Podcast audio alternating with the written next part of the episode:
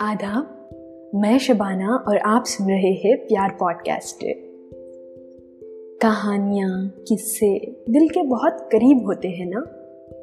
इस पॉडकास्ट के ज़रिए मैं आपसे दिल का रिश्ता कायम करना चाहूँगी जो ज़िंदगी भर मेरे साथ रहेगा।